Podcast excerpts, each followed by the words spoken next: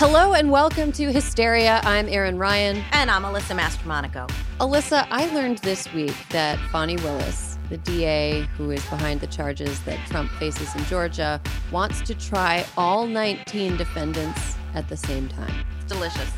You know what I pictured when I heard that fact? What? Do you remember that viral TikTok of a cart full of rubber chickens and someone pushing down on all of them at the same time and all of them making Yes. Oh, oh my God. We have to resurface that just for this episode. I feel like that's the sound they would make while they were pleading uh, not guilty. Um, yeah.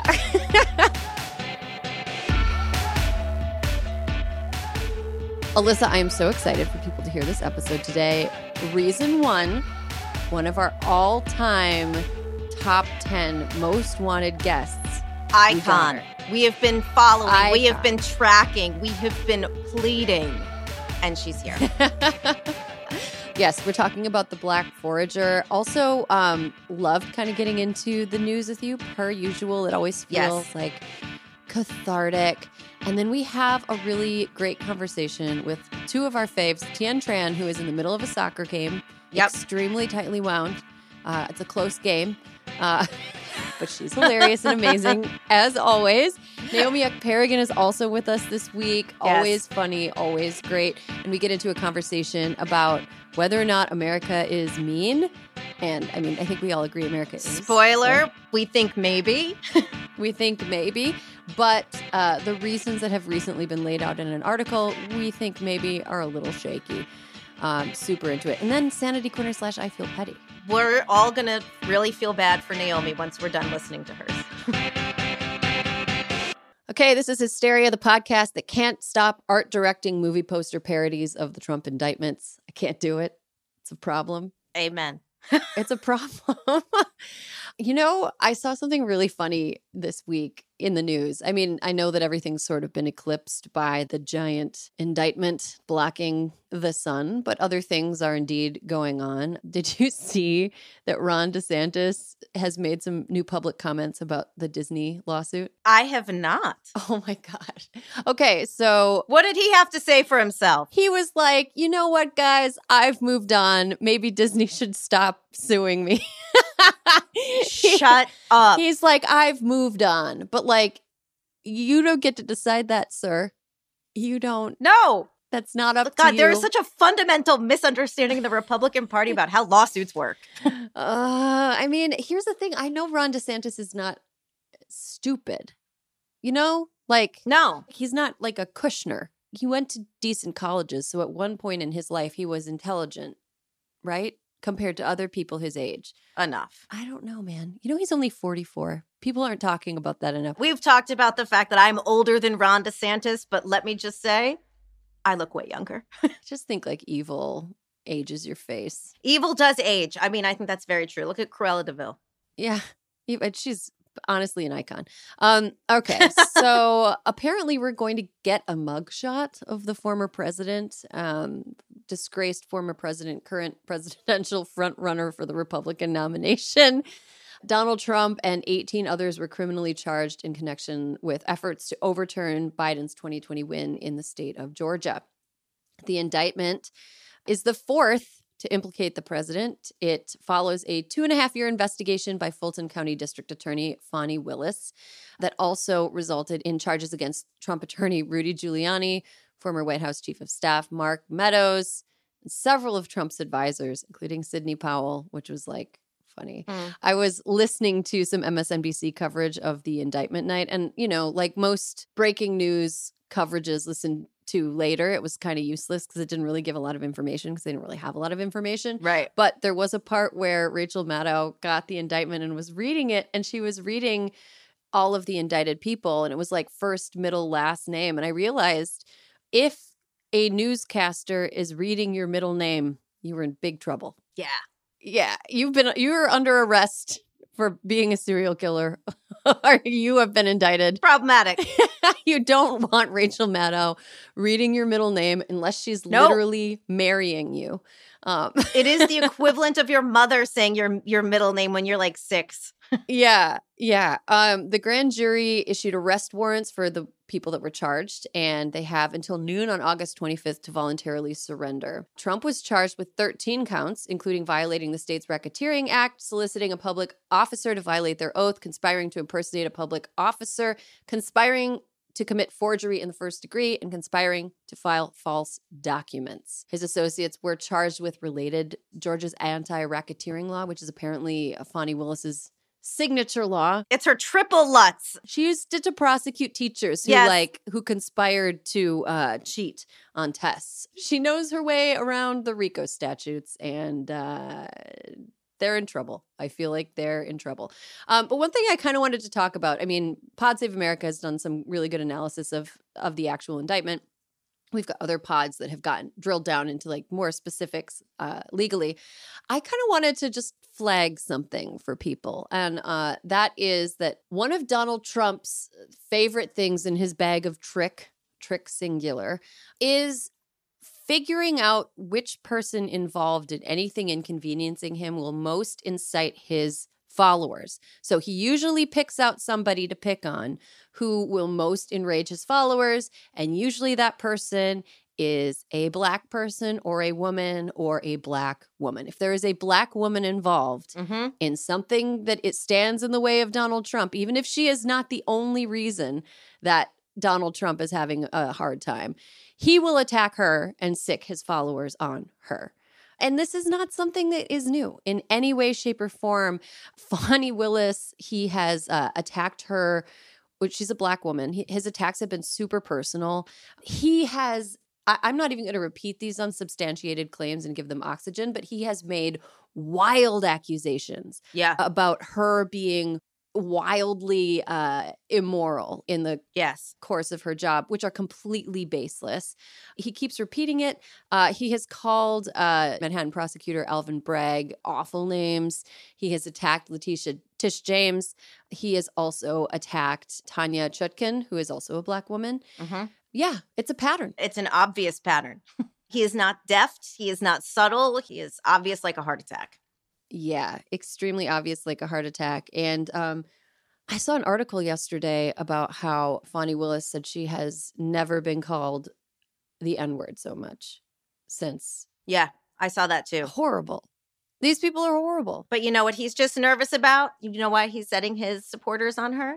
Because since she became DA, the office has a 97% conviction rate. What? Weird. You know, it's weird. All of these like Trump supporters are people with those like bumper stickers of the American flag with the blue stripe on it. And they're like, back the blue, yay, cops, we love the cops. But like, isn't she like the main cop if she's a prosecutor? Isn't that She's the main law enforcement official. It's kind of like that's a pretty important law. I mean, do they like law enforcement or like they are they ACAB now? Like what's going on with Donald Trump's followers? don't know.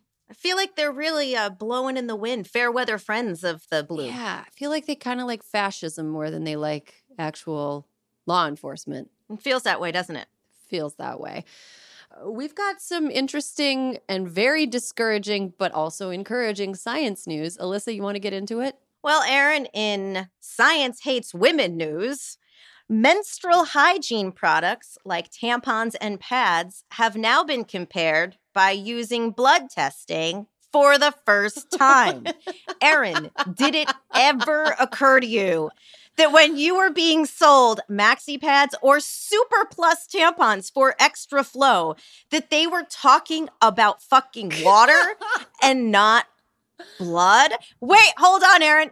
There's an actual saying, blood is thicker than water. Is it nobody? I can't believe all of the times. I feel like I have been so duped because all of those commercials, when they do the blue liquid, I always thought it was some sort of like viscous gel. Right. You know what I mean? I didn't know it was just blue Right. water. Like, of course it's not the same. I mean, it's a product that was designed to work on something that the product is not used for. I'm not using tampons to soak up saline. Correct. I can't. When we saw this article, I was like, first of all, I felt like some sort of like validation because I'm like, why don't tampons work quite right for me? I have thought this for my entire fucking adult life. We're going on 35 years. I have been like, why? Why do the tampons not work right? Why? And I'm not going to go into detail because any person They who know. uses tampons knows know. exactly what I'm talking about right now. They know. And so, anyway, yes, a study published in the BMJ Sexual and Reproductive Health Journal that came out on August 7th was the first to compare the absorption of period products using human blood. And guess what it found out? Finding that diaphragm shaped menstrual discs may be better than pads or tampons at absorbing menstrual flow. Obviously. But I create a crime scene when I have tried to use the diaphragm shaped menstrual discs. And so I have always defaulted to pads and tampons. But now I understand that they were not using any solution whatsoever. Um, you know, that's great. And the, the problem with this is, Erin, is that when you try to explain to a doctor how your flow is, you tend to base it on the products you use. So if you're like, oh, I have a really heavy flow, well, like, I don't know, do you? Like, what is happening? And talking about your flow is central to understanding are you anemic? Do you have any sort of disorders or underlying conditions? So, anyway, that not great. I mean, great, like Emma. Every day, so many people are using these products. What product was tested on something that it isn't what the product like? It would be like, okay, well, you know, we developed these new airbags for the car. Oh, does it work in a in a crash? No, we used it for like we used it on a hot air balloon. we used it in a carnival game where people threw balls at it. Oh, okay. Well, I need it in a car crash. So could you test it in a car crash? I mean, oh my God. Yeah. Wait, but that's not all the period news. That's not all the period news that we have this week. Oh, good. They're trying to bury it, Erin. Bury it in the summer where they think people aren't paying attention, but we're making sure that people pay attention. Well, there was new research that found that quote unquote forever chemicals, also known as PFAS, uh, forever chemicals were found in the lining of period underwear, the wrappers of tampons, and in other menstruation products. Why does this matter? Because forever chemicals are man made compounds that can potentially accumulate in the body over time and take years to break down in nature. They have been implicated in a number of serious health effects, including cancers. Cancers, Erin, cancers. Has anyone not seen the crazy commercials on television for if you were using Johnson and Johnson's Uh, Talcum. talcum powder that like you can, t- yes, that you can now like sue? This is not that different from that. These PFAs cause cancer, high blood pressure, disruption of the endocrine system, and potential developmental problems in children. This is a really good reminder of the fact that, like, for most of the history of Western medicine, doctors were like, mm, girls are too hard. We're just going to study men. And, like, n- didn't do anything. Didn't do anything Yes. to study what the female body actually needs and what works for the female body. Like, what happens to the female body during all the different hormonal changes and how the chemicals that we use in manufacturing impact specifically the female body. Right. And I have to be honest, I thought a lot of this stuff was sort of handled when we found out years ago that they found bleach in tampons, and everyone's like, that's terrible. Well, apparently, they didn't get rid of everything that was going to make our lady parts very, very unhappy. We need to just like have some sort of a period protest where we just free bleed until they figure out how to solve this shit. Yes. Yes. Be uncomfortable with the red spot in the seat of my pants. We're going to paint the streets red with our blood and endometrial tissue uh, until someone figures this shit out. Actually, I, I just wanted to flag something. Um, why am I talking like a corporate email? I don't know. Because it's funny. But the study of the PFAS, I know I'm never, I'm never going to be corporate again. I will become a forager. Um, but the study came from the University of Notre Dame. Where you went. Yes, but also brought us Erin Ryan and Amy Coney Barrett. Yes. Um, Real range. Notre Dame has range. they've got a lot more work to do if they want to make up for Amy Coney Barrett. Uh, but this is a good start, guys. Good, good work. And I'm sure listeners are curious about what products they should be worrying about. No products were named in the study. So unfortunately, we don't know. We don't know what is uh what's out there. Uh, that's why free bleeding until they fucking figure out what's going on. I'm tired of this. Give us the list of products. I'm tired. You know, show up to like the main building steps and be like, I'm bleeding until you fix it. Notre Dame. Um, and then I will be going to jail in South Bend. We have uh, another story, Alyssa. I wanted uh, I wanted you to give us an update on this. This is super sad, but really important for our listeners to pay attention to. Yes. And last week, Erin, as we were recording, this was just breaking news. But the Lahaina fire is now the deadliest fire in over 100 years, according to the U.S. Fire Administration.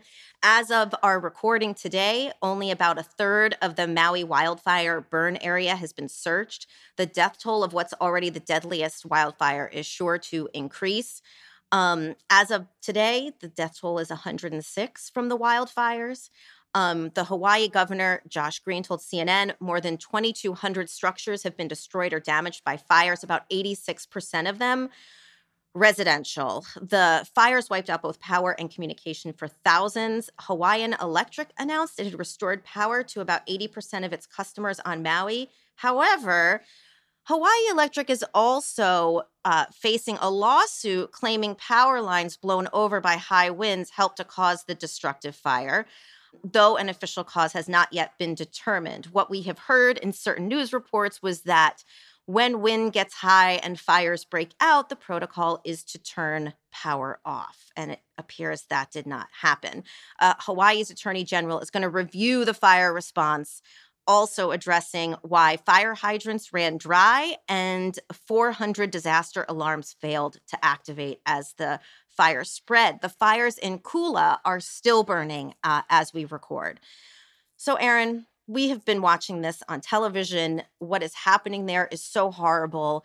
President Biden just announced today that he and the First Lady will be visiting Maui on Monday. A lot of folks have been critical, saying that he should have been there sooner.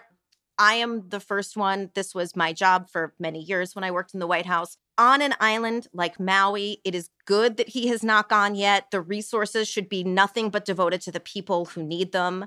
I think so much of what we have learned on TikTok and Instagram is so important for us that you know, I think that so many people, myself included, have vacationed in Hawaii on Maui. And, you know, I have learned now that Local residents during droughts and shortages were always told to use less water so that hotels and vacation spots uh, where tourists would be staying could use things, you know, with free reign. I think that, you know, one of the stories that is inspiring and I think a lot of people on Maui are hoping for. There's a historic banyan tree in the middle of Lahaina.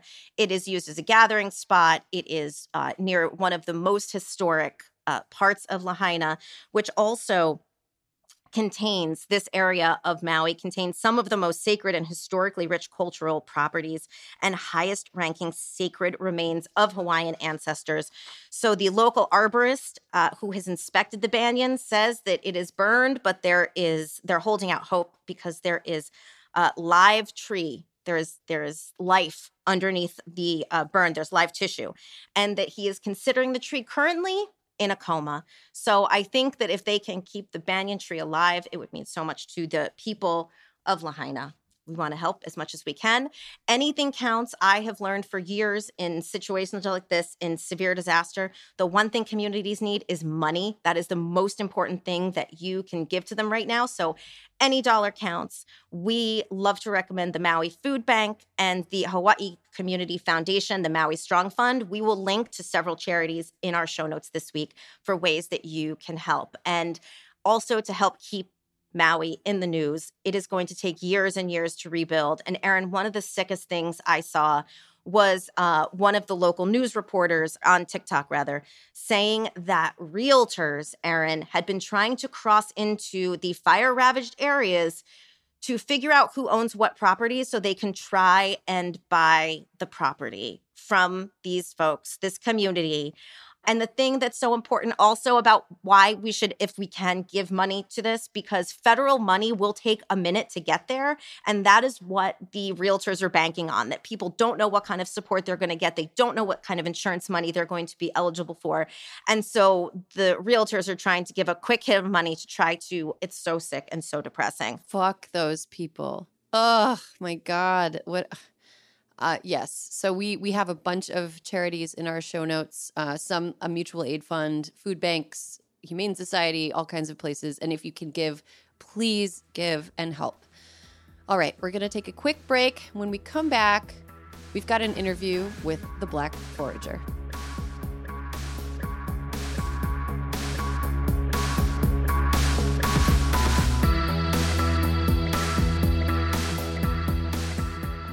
Welcome back. You're listening to Hysteria, the podcast equivalent of the Avengers. But instead of superheroes, we assemble interesting and cool women or more fun at parties than the Incredible Hulk anyway.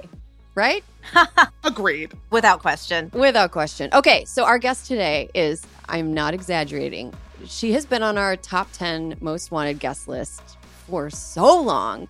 She is an environmental science enthusiast and social media star who teaches her followers how to forage food wherever they may be. She also spreads pure joy in the process. You may know her as the Black Forager. We're so excited to welcome Alexis Nikole. Hello, Alexis. Hello. Oh my gosh, Erin, can I just like have you walk around with me and introduce me in all situations? I'll be your hype woman for sure. Here she comes. And then you don't need to make fake phone calls to be like, hey, uh, hey, I'm in danger. Come and get me. Exactly. You have a built in buddy. I can only pay you in like acorns. So I hope that's cool. That's fine. I trust you to find edible food more than I trust myself, honestly. Alexis, when and how did your foraging practice really start? When was the first time you stopped and you were like, hmm, I'm going to put something wild and potentially deadly in my mouth right now? And how does the act of foraging make you feel? Oh my gosh. Well, the funny thing is, she now hates that I tell this story because it makes people ask her too many questions, but it's I blame my mom, as many of us do for lots of our wonderful quirks and aspects of our personality when I was really little, she used to decompress from her days kicking butt in the boardrooms at Procter and Gamble by gardening. And so when I would go out and try to garden with her as like a 5-year-old, I I'm sure both of you are aware of this. Five year olds, what with their lack of motor skills and general lack of understanding of how the world works, generally not the best gardening assistants. and so she would always give me like another little task. And one day that task was going and gathering all of the onion grass out of our lawn. And I had never noticed that there were different kinds of grass. Once again, five. I like was barely recognizing my sense of self at that point in time. And she pointed it out to me and she's like, Well, this grass, it's thinner than the other grass and it's slightly darker green and it grows taller. And it was like a switch was flipped in my head. And then suddenly I saw it everywhere. And I went and I gathered it and she's like, And if you break it, it smells really tasty. And I broke it and it smelled like garlic, like the best pasta nights. And so I became obsessed and I chose to white knuckle that hyperfixation for my entire life. what do you love the most about foraging? Oh man. Honestly, I love the connection that it fosters with the spaces around you. I love how much more tuned in you are to like the little micro seasons and tiny machinations of even just the plants in your neighborhood. It's really exciting to kind of be like, instead of like, oh, it's the first of August, to be like, oh my gosh, it's the first day of bur oak season. oh my gosh, it's the first day of pawpaw harvest and also, just from like an environmental science and a climate justice standpoint, being able to track whether those things are happening earlier in the year, later in the year, looking at what the harvests look like, comparing and contrasting season over season. I just really think it's an excellent way to have a finger on the pulse of all of the green spaces around you. And you can do it anywhere. Like, you don't have to be out in the middle of the woods people are always surprised that I'm like, no, I live in downtown Columbus. Like, I can see the skyline from my front yard. I am not a mythical fairy living in an unreachable space in Appalachia. I'm out here just like everyone else. Alexis, I think mythical fairy status could be debated. I think Erin and I do think you're a mythical fairy. Um, has your foraging practice changed over the years, whether through climate change or just because you're not five anymore? it has certainly changed. It's a little less onion grass heavy than it Mm. was when I was five, which honestly, onion grass is great. And the more I talk about it, the more I'm like, wow, I need to really harvest some more of that this winter and spring. After graduating from college and going through like the quintessential super broke period that I feel like, especially all millennials and Gen Z folks are going through because the world's kind of on fire, both financially and physically, I was turning to foraging because I realized I could not feed my body off of 59 cent packs of ramen Mm-hmm. and frozen undressed veggie burgers every day for the rest of my life. But also, I wasn't out here about to pay for like bunches of kale. So I started going and foraging around my old neighborhood for me and the like five other people I was living with because, once again, fresh out of college. it would liven up dishes and we all would feel better afterwards. And that is kind of what made me take it from just a weird hobby that I would only do during the summers to a huge part of my life. So the world, as you mentioned, falling apart, things Truly. on fire, climate change getting worse. How do these sad facts impact your foraging practice? But do any of your practices at the same time give you hope? Oh man. I mean, I definitely see the effects in my foraging practice because things are getting progressively earlier year over year, which is sometimes terrifying to think about. When I was younger, and even when I was in college, there's a fruit here. It's our like state native fruit in Ohio called the pawpaw. And I remember harvest for that starting in early September. But now I reliably can start finding fruit the second week of August. I'm actually going to go check out one of my spots right after we're done chatting. and that just lays bare how much warmer it is, how much warmer it is earlier, how much warmer it stays into the late summer, the fall. I mean, I was admittedly just listening to you guys' podcast yesterday. Ooh. And you were talking about how, like, usually at the end of summer, you know, you have the cool evenings, you're going to the county fair, you're wearing your fly new, like, cold weather outfits. and that is not happening right now. So I definitely am constantly faced with being like, oh, according to my notebook, two years ago, I was harvesting this three weeks later than I currently am now. We're just going to note it and we're just going to keep track of it because what else can we do? But if there is something that gives me hope, it's seeing so many people get invigorated about wild foods, about foods that are simply just grown closer to where they call home. And I think this kind of return to some semblance of community based agriculture is going to really help us in the long run. And I'm not saying New Yorkers need to give up their avocados, you know. I'm not saying people in Texas need to give up maple syrup. But I'm seeing a lot more folks taking the opportunity to like go to farmers markets or go out foraging with their friends and kind of making a day of it. And all of those little choices add up over time in making a food climate that is much more environmentally friendly and much more environmentally sound.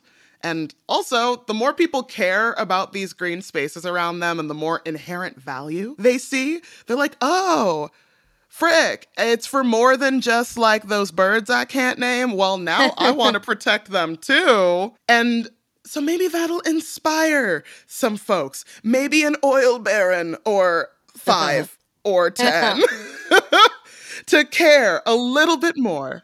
Those gosh darn oil barons with their monocles and their bags of money. their top hats laying in piles in the corner. You only need one top hat. You don't need that many top hats. You don't need that many top hats. Who's even making them for you anymore? You know what? Flip your top hat upside down, fill it with some compost, and plant a little top hat garden. Ooh. Exactly. There you go. Wildflower seed top hat. I don't know. What, what am I inventing?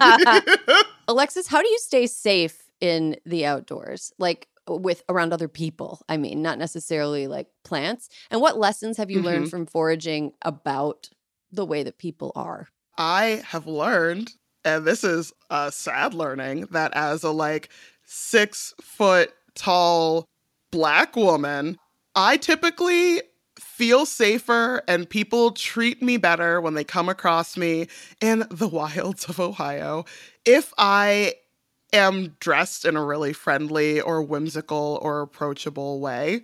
There is a discernible difference in the way that people talk to me when I'm just like, you know, schlubbing around in sweatpants and a t shirt or a hoodie versus when I'm in like a ball gown climbing a tree for berries, which, you know, is like it's it's fun to laugh at and I have to laugh at it so I don't cry about it.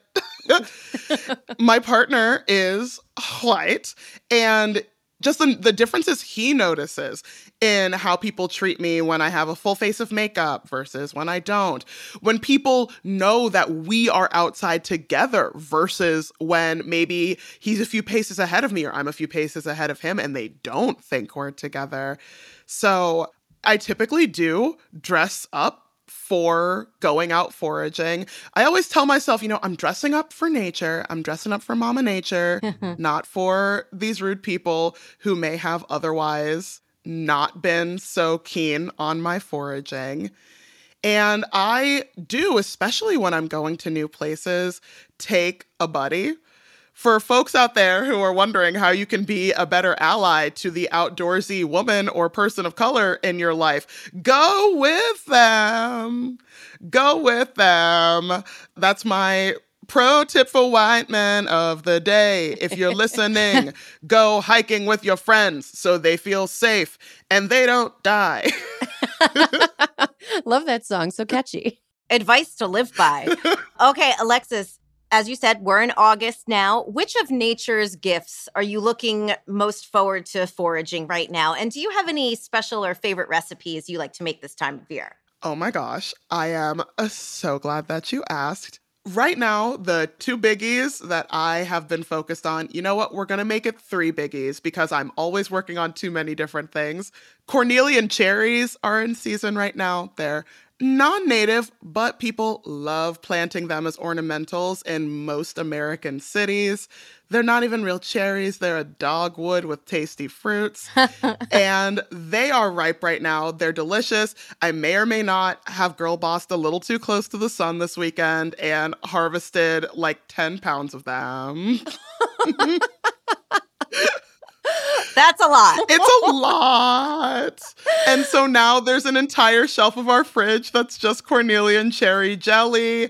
Um, if you're in the greater Columbus area and you are hankering for some jelly, let a girl know. I can hook you up. Oh my God. Jam is close to my heart, as Erin knows. Jam's close to my heart.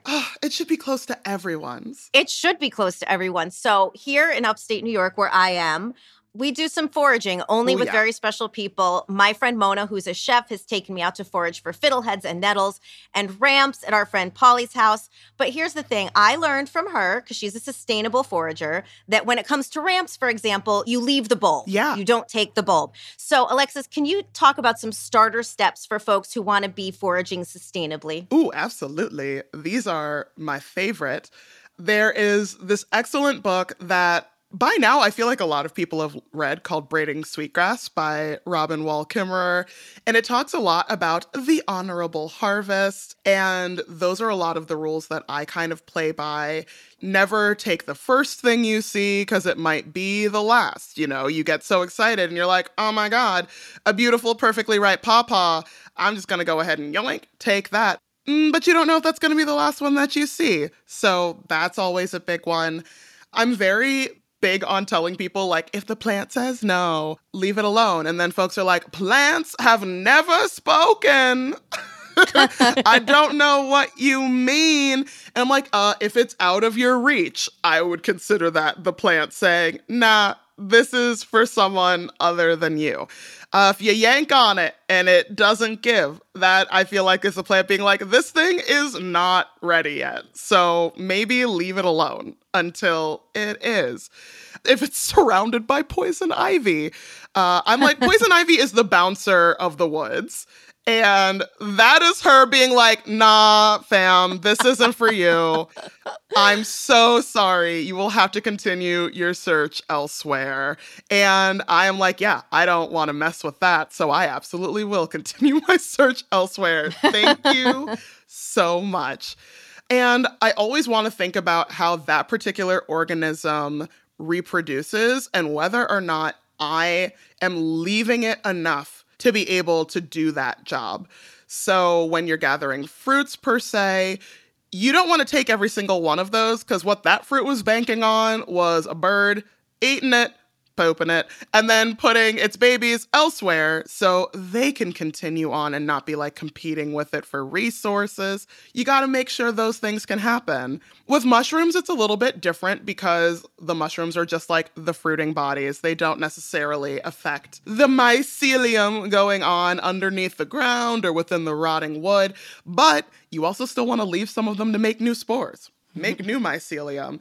So I'm always just like, mm, if I harvest all of this, would this plant be like, my progeny? and if the answer is yes, I don't do it.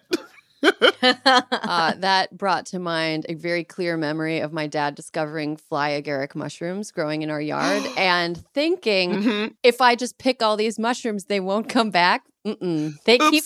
he threw Mm-mm. them away. He threw them away.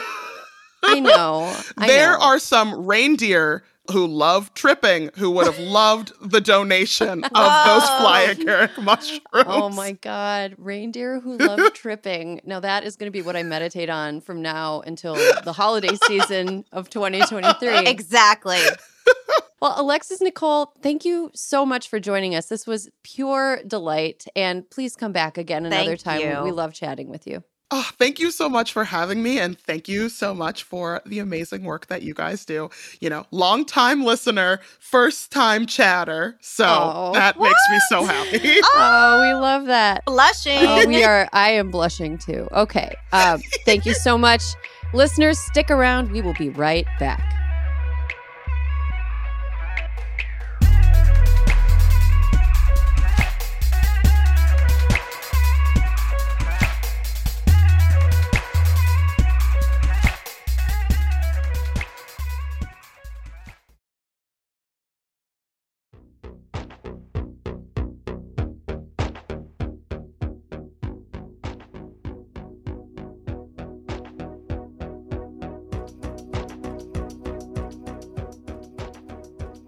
And welcome back. You're listening to Hysteria, the podcast that's been clinically proven to safely absorb heavy flows of fuckery. Alyssa, you thought that was going in a different direction. I did. I, I love where it went. okay, let's just bring in our panel right away because we got a lot to get to today. Soccer fans, you should listen to our first panelist's new podcast called In These Cleats. Love that. With Angel City star Paige Nielsen. It's the footballer queen herself, Tien Tran. Tien, welcome. Hello. Honored to be here. You seem tightly wound. I answered like that. What's going on? How's the World Cup going for you?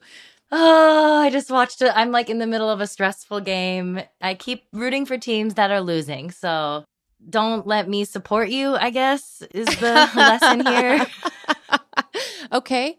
Noted. Our next panelist is celebrating the five year anniversary of her podcast, Couples Therapy. It's returning Hysteria fave, Naomi Ekperigin. Naomi, welcome to Hysteria. Hello, ladies. That's it. I am so happy both of you are here. Oh, that's it? That's Hello. it. Hello. Yeah. Hi, we're here.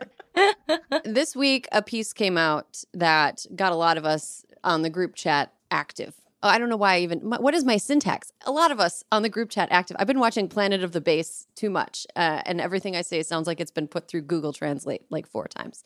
um, so there's a piece that ran in the Atlantic this week by New York Times opinion writer David Brooks, And the piece was called How America Got Mean. In introducing the piece to his Twitter audience, Brooks said, the most important story about why Americans have become sad and alienated and rude, I believe, is also the simplest. We inhabit a society in which people are no longer trained in how to treat others with kindness and consideration. Naomi, let's start with the problem that Brooks identifies that America has gotten super mean. Does this ring true for you? Absolutely. We've all gotten very mean. I think that. Do you want me to tell you why? Yes. Tell me the signs. Move over, Brooks. Move over. Okay? I didn't write it, but I got my thoughts. Certainly, I think a very simple thing that a lot of people would say is like social media has, Mhm. you know, isolated us, silos. That's not the one I'm going to go with, even though I do believe that to be true in part. I think that for many decades, for many generations, Americans were sold a belief in the power of our system that if we played by certain rules, we would ultimately be okay. Meaning, you would have a job, you would have a roof over your head, and, you know, if you wanted, your kid could go to college. You could. And I think we are seeing in recent years the extent to which that system may not have ever existed for a lot of people, but certainly if it did, it ain't working anymore. Mm-hmm. And I think that that is fueling a resentment that leads people to then feel like, okay, then I'm just going to get mine. And get mine is everything from cutting you in line at the coffee shop to um, not donating to causes or not staying away from Maui when you've been asked to. hmm Mm-hmm.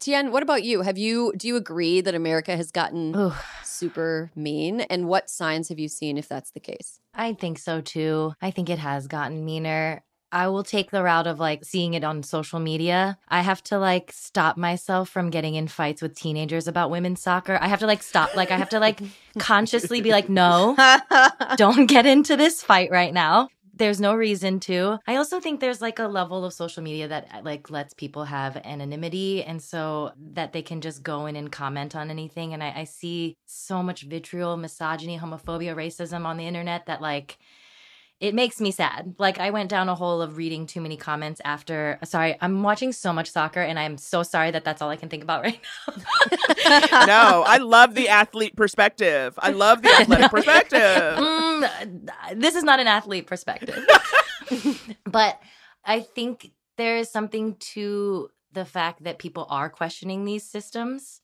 and these institutions, and the people that have been propped up by these institutions are la- like kind of backlashing in a very hateful way and i think it's just add it's just all coming together Mm-hmm. so like kind of related to what naomi is saying is like we are given this dream that's kind of crumbling and it needs to to be kind of broken and people are questioning it and those who are being questioned are pushing back Mm-hmm. white men i'm saying white men are very angry on the internet right now uh, Alyssa, what do you make of the the premise of the of Brooks's piece that America has gotten really mean and uh, and we do, we lack a moral center? Do you agree? I don't think it's so much that we lack a moral center. Like I sort of took objection to Mhm. his idea that we need a moral education, you know, that that's really what was happening.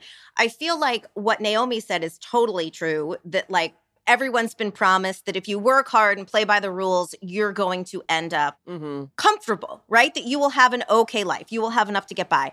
I think that, you know, probably starting, I felt it the most obviously when I was in the White House working for President Obama. Okay, yes, tell us that. You know I love it. I know. Shush, Naomi. no i love it too I know I love it. Like I truly do.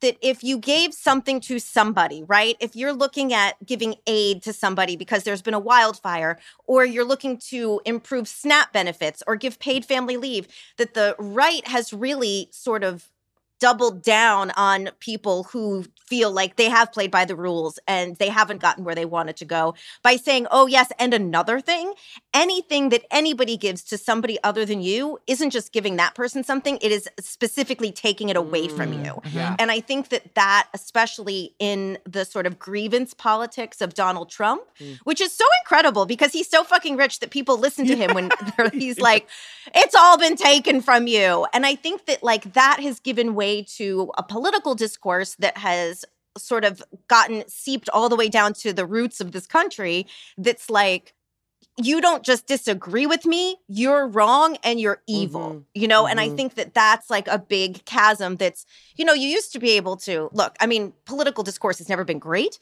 but i think that people could disagree and be like i'm a republican and you're a democrat and i don't believe what you believe but like we can still be friends but now there's a real like you're hateful you're evil you don't care about people if you believe certain things and it's it's true i think mostly on the right but i do think that there are like you know factions of libertarianism and of the fringe left that are also sort of giving into that villainization for lack of a better word I think that what you have all brought up that we're told that if we just act nice and loving and giving and kind and center others' needs or whatever, if you only do that, then things will work out for you. I think that there's another piece to that, and that is that we know more about the lives of billionaires and the lives of the super rich people who formed this country or who, you know, formed the economic backbone of this country. We know more about them now than we ever did, and those people don't fucking follow the rules. They do not. Mhm. The the thing that every billionaire has in common is the superpower to not give a shit about how many people they're hurting, to just keep Mhm. pushing forward and not give a shit. And morality and kindness dictates like you have to give a shit. That's the thing that you should do the most is give a shit about not causing people pain and not exploiting people. And if someone points it out to you that you're causing pain or you're exploiting someone, the moral response is to say, "Oh my gosh, I don't want to do that. I'm going to stop doing the thing that is exploiting people or causing them pain." But we see demonstration after demonstration about how the people that become the most successful within our system are the people who can hear that and be like, I don't care. And then there is no social consequence to them because they don't care. And that's a superpower. There is no legal consequence to them because whatever framework exists to punish people for acting in ways that are exploitative is not enforced. And so we see that and we're like, why am I going to go out of my way to be kind when being kind and living a life that is centered around considering the needs of other people is one that's going to lead to me being taken advantage of by people who don't give a shit. You know, it's it's show Yeah. business, not show friendship. Um, well, I'm sorry. This is this I think is my problem because I'm in show friendship, and if I don't like Yeah. you, I don't want to be around you, and that could be why I don't work much. Okay. no, I'm in show friendship too. I'm in show friendship too. I think women, especially, are raised to be in show friendship. And Tien, carry on. Go go on. Say what you're going to No, say. I was just gonna say, and like you know, the superpower of the billionaires and the rich is that that sort of violence and exploitation is normalized, and when people speak up about it, like I was listening to a podcast the other day about how like is this language about like the class war that the SAG and WGA strikes are using like is that helpful at all? And they were saying that like we're using incendiary language of like putting us against them of like the workers like shouldn't be attacking the executives and you're like what are you talking like that's the sort of like meanness that is like being i think kind of is not being validated when it is like we've been exploited we've been taken advantage of we can get mad like we're allowed Yes. to say Yes. the mean thing because it's true so i think there's like levels to it that I think we need to be more nuanced about instead of like because like this article as I, uh, as I was reading it too, I just always question anyone who's like the good old days. yes. Like Yes, yes, For yes. who? like for who? Who are you? Who For are you, you for talking you. about? For you? Like you're talking like about the good old days for you. So like. in 2016, Donald Trump tweeted, Well, I've never met David Brooks of the New York Times. I consider him one of the dumbest of all the pundits. He has no real sense of the real world. And I have to say, I agree with Donald Trump generally when we're talking about David Brooks's columns. I feel like there's a feel like there's a good intention behind a lot of what he's writing. And he did like identify a problem he did. that's real. But Right. the causes of the problem just like woofed right by his head. I was thinking about what Tien said earlier. It's like it's we've come to a place where like being mean is incentivized. Like we're Mhm. outraged, you know, like on social media Yes. specifically. It's like you can tweet the nicest thing and this is I'm going back to pre-X because I can't really tell you how X works. You know, I'm going back to Twitter, Twitter of days gone by. And if you tweeted like Erin, for example, if we would, it's this time of year when we would help teachers clear the list, right? So teachers would tweet at us and we'd retweet, and you'd get maybe one or two retweets, and it's fine. If you said something incendiary and nasty about someone, you'd go viral. Mhm. And I think that like that is Right. such a part of people are just incentivized. It's like fame matters. Being some sort of influencer is what so many people want. And the best way to do it is by being a fucking shithead and saying terrible things. Look, some of the most popular podcasts out there right now are hosted by people who say incendiary, mean mm-hmm. things. To people who don't deserve it. We say it to people who do deserve it. we're properly incendiary. Well, there are two things because I want to piggyback on that on both of those things because I think it is like it's both that. Like think about it, right? Like people joke about this a lot online, right? But if I said I love pancakes, the first response would be Why do you hate waffles? Exactly. How dare you erase waffles from the discourse? You know, or my fa- like one of my favorite things that my husband and I joke about in the house is like when somebody will post something and it's like, if you're not angry, you're not paying attention. People, you have to be angry. If you're not upset, if you're not outraged, literally putting your rage out, that means you're not aware or engaging or educated. The extent to which things go viral or a trend will start from like hating someone. Like everyone's mad at Rachel Zegler because she said she didn't like the original Snow White. And now there is a stream, there are a stream of TikTok videos about how nobody ever liked her, right? But people are doing those videos because they know those videos will get the engagement. Mhm. You know what I'm saying? So it's like you get rewarded for the attitude. And Right. but I also think too, right? There's this difference between anger and meanness. Yes. I'm angry all the time, Mhm. but I Mhm. say Yes. please and thank you. Like Yeah. there's a Mhm. range of things that I can't stand, but I don't put that on the back of a random person who posted something and I want to get in their comments. You know what I mean? Or I don't put that on the back. Like, and so I think too, and I think part of Brooks's thing of like, I think it is for him about like, why are people not nice? And I think that's different right? Because when we're when we talk about niceness, we're talking about upholding norms. We're talking about making sure you don't say something that might make someone uncomfortable. You know what I mean? And it's like I'm not saying when I say like okay, I'm I'm not trying to be mean. There's like there's a time and a place for it. I guess is my point too, right? Like Mhm. mean at any old body you walk by, right? Or any old person you see online. Because I think a lot of the onlineness is what I imagine when I see a really angry comment from someone who doesn't know the person they're commenting on in any way. What I'm imagining is somebody who just feels really powerless in their life. And who is like, Mhm. I want to, I gotta get somebody. I want to get you. I want to get you. And they just go to someone else because that feels good and you get likes if you got a real zinger. You know what I mean? And then you go, see, I'm not alone. They support me. I'm right. And Naomi, to your point, kind of, it's also like there is a difference between us criticizing President Trump, who has way more power than we do, than someone like President Trump Yes. or Rudy Giuliani trying to take out Ruby Freeman and Shaye Moss, the two election workers. Like the balance of power, also in how people have decided to be mean, right, is very different. It's not just me taking you on on, on Instagram about how you care for your cats.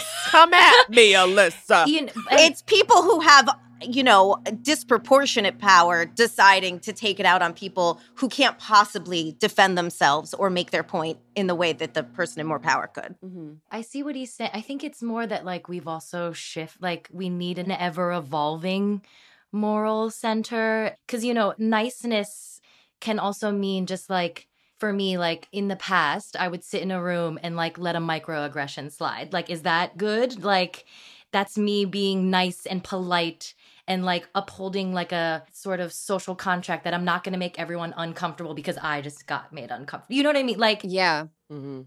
I feel like that's what Brooks is getting at. Like, I mean, I- like in, in a classic David Brooksian way. Like, by the way, I'm, it seems like I'm being mean to him, but like Alyssa and I were talking about how in 2014 he wrote a column about income inequality and was like, well, income inequality exists because very rich people, of course, but it also exists because of very poor people. And like reading the, it was like, I still remember. Thank you for that deep dive. I still remember this the like stroke I felt like I was having where I was like, what is he talking about? What are you talking about, David? I think like he gets close to some salient points and then he misses it. Like, but the- Sure. the, premise is salient. I think he conflates morality with kindness. Like being kind and being moral are not the same thing. Or like nice or polite. Being polite is not the same thing as being moral. And I feel like David Brooks probably thinks that it is in an example like Tien gave, where David Brooks probably thinks that it would have been impolite for Tien to be like, hey, that's fucked up. Don't say that, you know? Because I know some morally corrupt people that are very kind to my Totally. face. They're always Some- so nice. some- Oh my God. How else do you keep corrupting, honey? like a couple weeks back and and I I feel like finally we have the framework to talk about this now without me getting spammed. But when Mitch McConnell had some sort of an episode on camera, my first thought was that poor man. My first thought, my cuz my instinct is to care about other people and to be like this is a human being experiencing something very unpleasant. But then like split second later, I was like that poor man if he saw a film of exact same thing happening to me or something much worse happening to a migrant child or a pregnant woman he would not have any emotional response to it and if he did have an emotional response to it he would not take any action to like help the person because he's got an entire career of hurting people and yet I see him in pain and I think that's a man in pain and I don't want that. You know, and I feel like that's the the superpower that I'm talking about. It's like he just doesn't give a shit. Oh, see, that's nice. That exactly. That's nice. Tien and that I think it's it's it's like even if you take niceness out of it, I think that in this day and age we have stopped a lot of people have, but Erin, you clearly didn't, is that you start off by giving someone the benefit of the doubt until they prove you wrong. And I feel like now sometimes, you know, like I was driving down the road, I mean, it's happened to me a couple times. My car is full of bumper stickers. I mean, most of them say things like, love food, hug a farmer. but there are some other politically charged ones like, matriarchy forever. and this guy gets up on my ass and and tries to drive me off the road and then passes me and says, "Cry your liberal tears." what? Who in a Subaru has ever hurt you? Like Right. honestly. Wow. And who in a Subaru has ever cried unless they're listening to the Indigo Girls and it's an emotional? Hello. Thank you. But that's but it's like I think that now people just see people who are maybe different than them and they just go for broke instead of being like, "You know what? Maybe they're a good person." No, no, no. Alyssa, no. I'm very upset by this. This What? is crazy that this yeah, happened that to is you. so wild. That's crazy that somebody would do that. You guys, it's happened a couple times. And the thing is, the only reason I'm telling this story is because my husband does not routinely listen to this podcast. Because when I started slapping stickers on the back of that car, he's like, I don't know. this feels fraud in this day and age. Uh-huh. And I literally said, Come on, who's going to get on me because of a couple bumper stickers? Little did I know. Yeah. I mean, that is like, I'm so enraged because luckily, obviously, it was a passing incident. This person kept moving.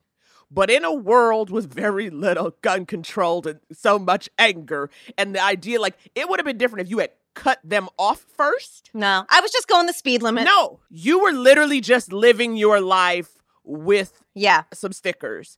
And I think that is the thing that we this uh, that's our problem now, right? Like that's the issue. That's what Brooks needs to kind of write about and drill down Yeah. on. Like Yep. are you kidding me? I mean, And I think too, like I live in a community that's loaded with Trump flags and stickers. It has never occurred to me to ride someone's bumper because of their bumper sticker. Like that is insane to me. No, if I ever see that bumper sticker, I'm like 20 feet back. I'm like, Yeah. I'm giving extra Yeah. room. Giving you breathing room. but that's what they want though. And by they, I hate whenever I use the word they, it feels like it's like the monolith, but I'm like I think that's what what can be tricky is that the person who puts up the Trump thing knows or thinks this is gonna really make one of those liberal uh, cry your liberal tears, like whatever it is. They know that. yeah.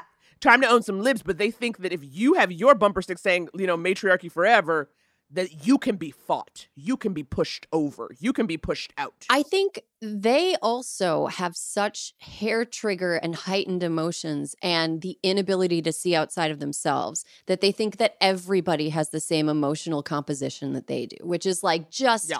right on the edge of just being totally pushed over the. I, I want to say one quick thing. I want to rant about capitalism really quick. Oh, yeah. Always. Oh, please. Always. Brooks is never going to get this because he is a dyed in the wool capitalist, institutionalist in the most wet, cold oatmeal kind of way. Um, he doesn't understand that all of this is an inevitable outcome of late stage American capitalism unless there are like drastic steps taken to help alleviate this. Okay, so we're lonely. Loneliness and disconnection from your community cause mental health problems, including like explosive rage and unkindness to people around you. Well, you know, the ideal consumption unit in a capitalist society is one person households. How many stoves does a household with one person in it need? One. How many stoves does a household with five people in it need?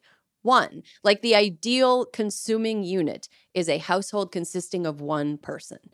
Secondly, like massive wealth inequality that is brought to us by people who ignore all of these social mores is like what is making everyone be like, hey, this is fucked up. I'm not going to do this because these people don't have to do this. It's like a two pronged thing. It's happening like capitalism is messing with people on a micro level and then it's also messing with our entire society on a macro level. And it's it's fucking capitalism, man. Like we need to be a society where despair isn't one broken leg like economic complete despair isn't just like a broken leg away. You know you, you break Yeah. your leg Yeah. you get mm-hmm. prescribed a painkiller you get addicted to the painkiller. There's meanwhile there's a family that invented the painkiller that are billionaires. They're billionaires. Yes.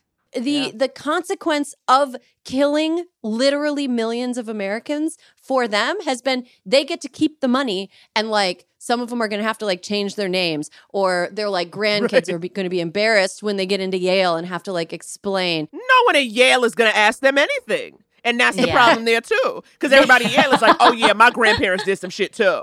I have a C average. You know what I mean? Like, But I'm taking over the company and just gonna keep going. hey, we're gonna Yeah, keep going. yeah. I'm I mean, well, well, nevertheless, okay. Well, and then like we're all supposed to just sit there and watch these people get everything that they want and suffer no consequences except people going, "Don't do it." Like my kid Juniper is at a phase now where if she sees something she doesn't like, she shakes her finger and goes, "No, no, no."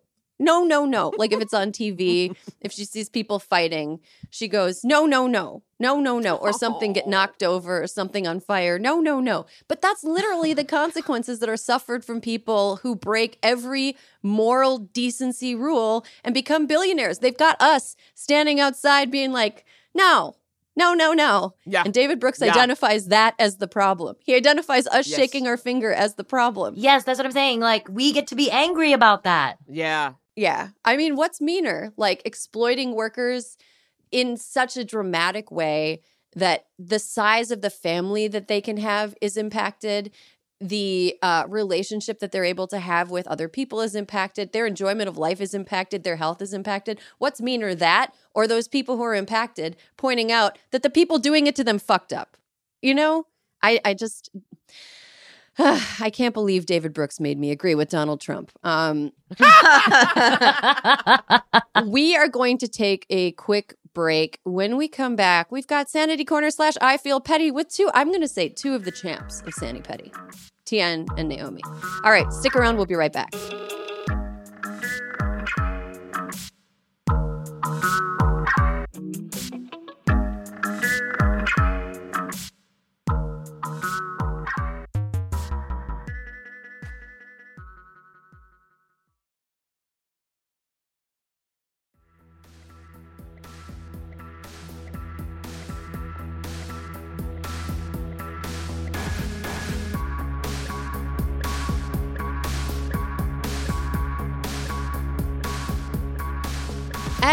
Welcome back. You're listening to Hysteria, the podcast that's kind of like Sour Patch Kids. Sour, then sweet, but always the red one somehow, also. I, I don't know what that means.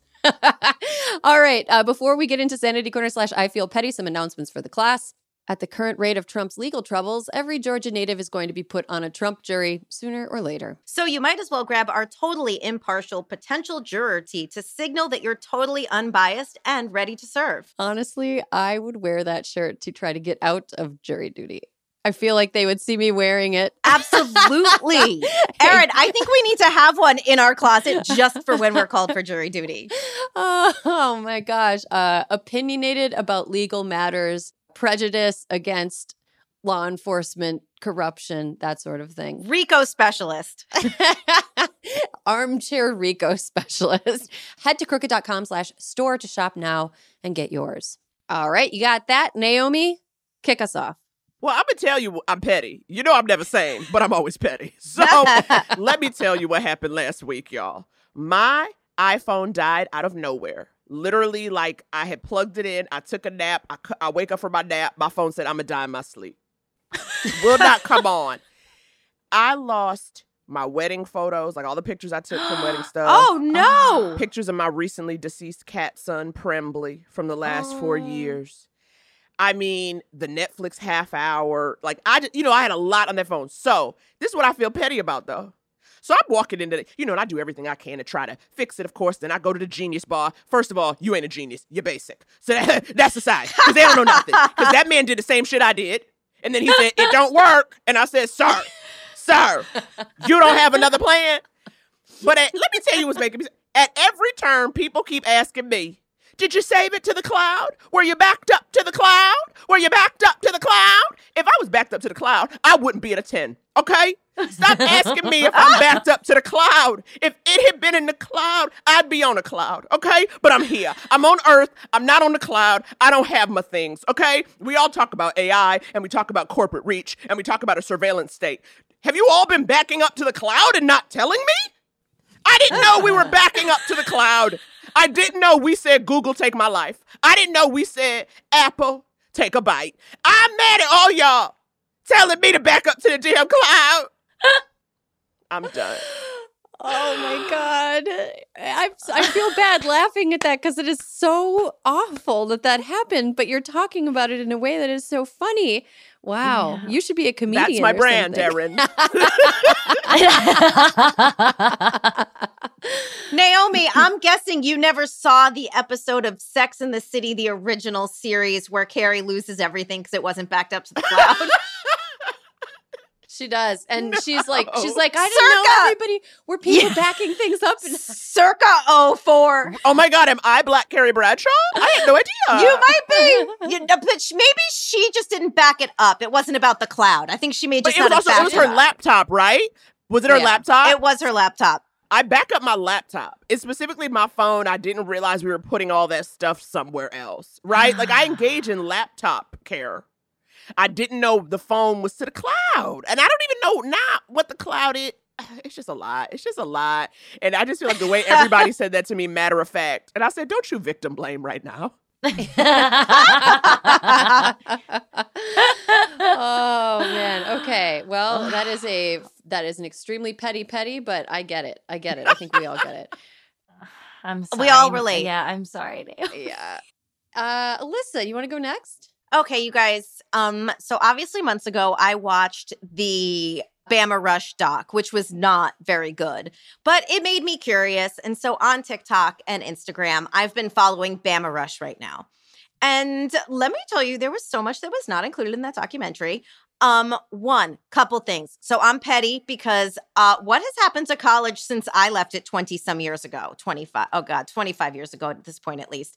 Like, what are these dorm rooms these girls are sleeping? These are posh. you guys, these are not two bunk beds on top of each other. This isn't buying a loft in the quad of your dorm so that you can hoist yourself in the air and have your desk and mini fridge underneath. Absolutely. This is Mhm. crazy. Also, what is the pants store? Where did tapestries go?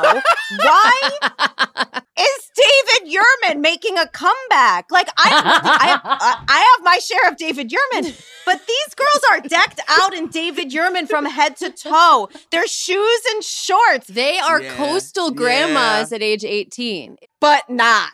You know what I mean? Like there is so much happening. And I was like, you know, like I listened to the Grateful Dead channel and it's like on this day in Grateful Dead history.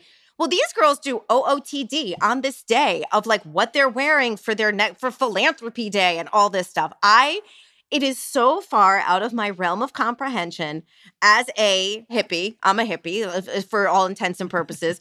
but like honestly, it is the dorm rooms that have blown my brain. Now, Caroline, our producer, when I mentioned this to her, she was like, "Oh, Alyssa, they have like transitional housing when they're rushing. They live in other places." That may be true in some, but I've seen some dorm rooms. The dorm rooms look like they look like like West Elm. They look like room and board, Yeah. and it's just it's not giving old steamer trunk and plastic old milk crates where we keep our microwavable oatmeal. Yeah, You know what I'm saying? yeah. It's a it's a very different aesthetic now. Yeah. No, I saw a dorm room that was featured on apartment therapy, and I was like, what the fuck is happening? Like what is happening? I was like, this is how dare you? And also, even if they themselves have invested in all this stuff for their dorm room, like if these like big beds they had made that look like I don't even know, like actual furniture, well, like they don't even know that it's going to work for them in their next like they're basically spending money not knowing if it's going to be able to be in their next room or whatever. It just seems like such an absurd waste of money and I feel like they're lacking real character. they're it's they're not building they're not building the character that one builds as a freshman. Do you know what I'm oh, saying? Oh yeah. Oh yeah. Yeah. You out the house, you broke, you uncomfortable, you living with a person you never Yes. met who might be insane. And yep. at best, honey, you've got threshold sheets from Target. That's the best you're doing. A Yes, yes. I kept my threshold sheets for all four years. Yes. Same with me. Yeah, extra long. Oh, also Caroline. Caroline wants us to know a lot of it is sponsored. Okay, what? What's still? that? That's That even worse. is okay. I don't know. If someone doesn't show me a tapestry, then I got nothing. Oh my god. yeah, these I just I just have to say like I went to college with girls like that even though there were no sororities at my school, but like people who came in with a whole like building crew to like s- to build their lofted beds. Wow. Yes, I remember being like, "Oh, is that yeah, like a crew and they had like this whole plan and I was like, "Wow, I did not do I did not understand the assignment."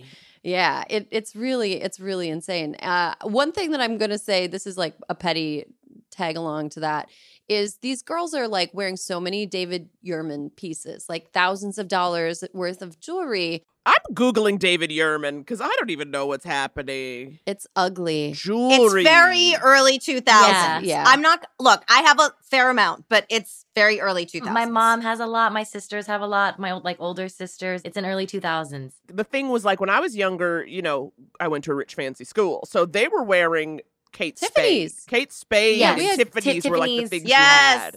Okay, Yep. but David Yes. Yurman is in that family. Right. Aha. So they're they're rich enough to have all of these David Yurman things, but then they're also wearing outfits where a lot of the pieces are from like Shein, which is like an exploitative. You can afford Yes, it the is. real thing. You don't need to buy the like cheap fast fashion. What are you doing? Buy the real thing. Because you ruin it so much when you chug beer, Erin. Oh god, that's that's true. Oh god. Okay. It's easier to throw up on cheap clothes, you know?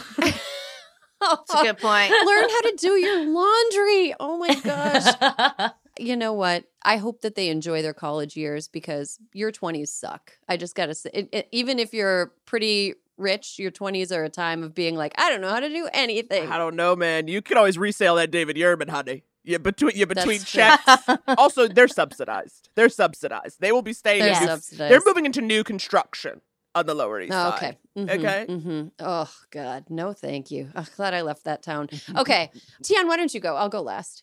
okay, well, I'll just do I'll do a sanity corner. Oh, good. You know, in this time, I I just want to encourage everyone to watch the Women's World Cup. We have a final on Sunday. Naomi's smirking at me because I'm being such a jock right now. But no, I'm like so excited because like I love the team. I was like, I'm gonna be sane, and I was like, okay, someone bring it, someone bring hope. No, the World Cup is so exciting. It really, if you haven't watched it yet, you're not, you have one more chance to not be a gender traitor. And, and it is the largest, most exciting World Cup that there's ever been. It has the most teams. It has like the best views. It's, it's breaking all the records. And I don't know who the final team is because I'm in the middle of watching the game, but I think it's going to be two of the best teams from the tournament. And it's just a delight. It's like these women that are at the top of their game, playing their hearts out for their country. Yes, nationalism. This is the only time I'm okay with it. So, like, truly, this is the only time that it feels okay to root for a flag.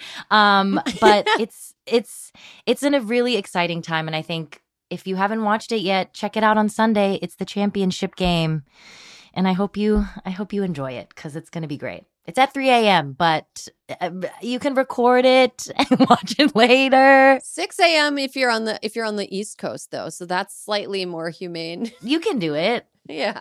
Also, there are more out players in the World Cup than there has ever been, which is also really cool. So, if you're a true ally, you would be watching too. So, I'm just trying to shame you into it. I think that's how you create fans, right?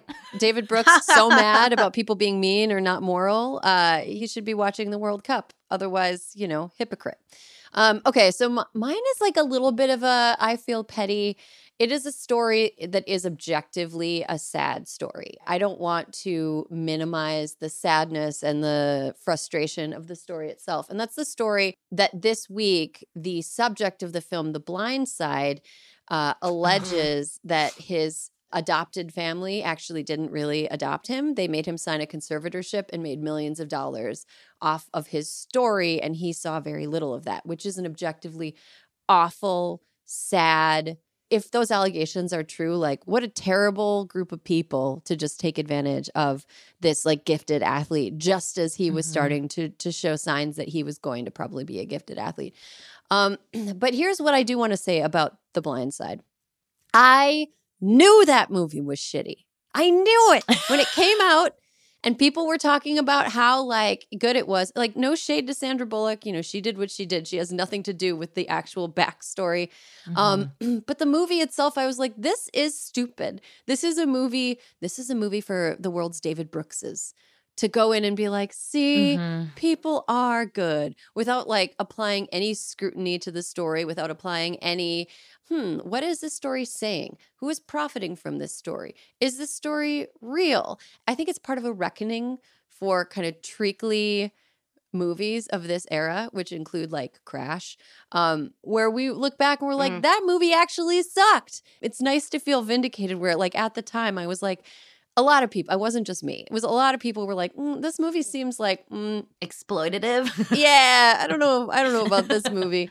Um, it feels good to see that there's like kind of a reckoning taking place in these like feel good movies that really all they do is like first of all they don't tell the whole truth second of all they tell a truth that is like something that white people want to hear so that they feel better about the way the world is and then it, it kind of gives them like inoculates them against other bad things because this good thing exists you know i Anyway, so um yeah, the story is super sad. I hope that Michael Oher, who is the subject of The Blind Side, is able to get the money that is owed to him. Uh, And I hope that the family that profited off of this, if his allegations are true, really um Right. has to pay out the nose because that is super fucked up. Super fucked up. Totally. Um, okay, that's all the time we have for this week's episode. Thank you, Tien and Naomi, for stopping by. Alyssa, thank you so much for being my ride or die. Thank you to Alexis Nikole, aka the Black Forager, and listeners. Thank you. Thank you for sticking with us every week. Um, I've had a few of you come up to me in public and say hi. I always love it because you guys are always so nice. Like it's never creepy to me. You Same. guys are always nice. It's never cool. creepy. We we love you. we love hearing from you. You guys are all really cool and smart and thoughtful and, and awesome. What does it say about our voices, though? I Are we distinct and special? I need a new thing to be neurotic about, Alyssa. So thank you for that. Yeah. Um, You're welcome. Yeah, I was I was too calm, so now I need to obsess about that. uh, if you guys want to get in touch, hysteria at crooked.com. You can also tweet at us, which we're not really on that website that much anymore, but you can try. We're also on Instagram, and there will be more hysteria for you next week.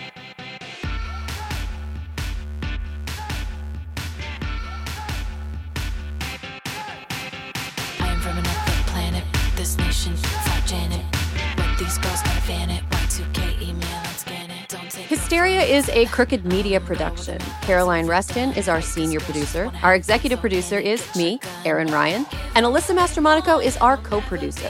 Fiona Pestana is our associate producer. The show is engineered and edited by Jordan Cantor. Our video producers are Rachel Gajewski and Megan Patzel.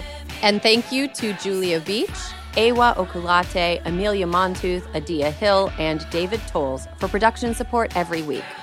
Don't forget to follow us at Crooked Media on Instagram and Twitter for more original content, host takeovers, and other community events.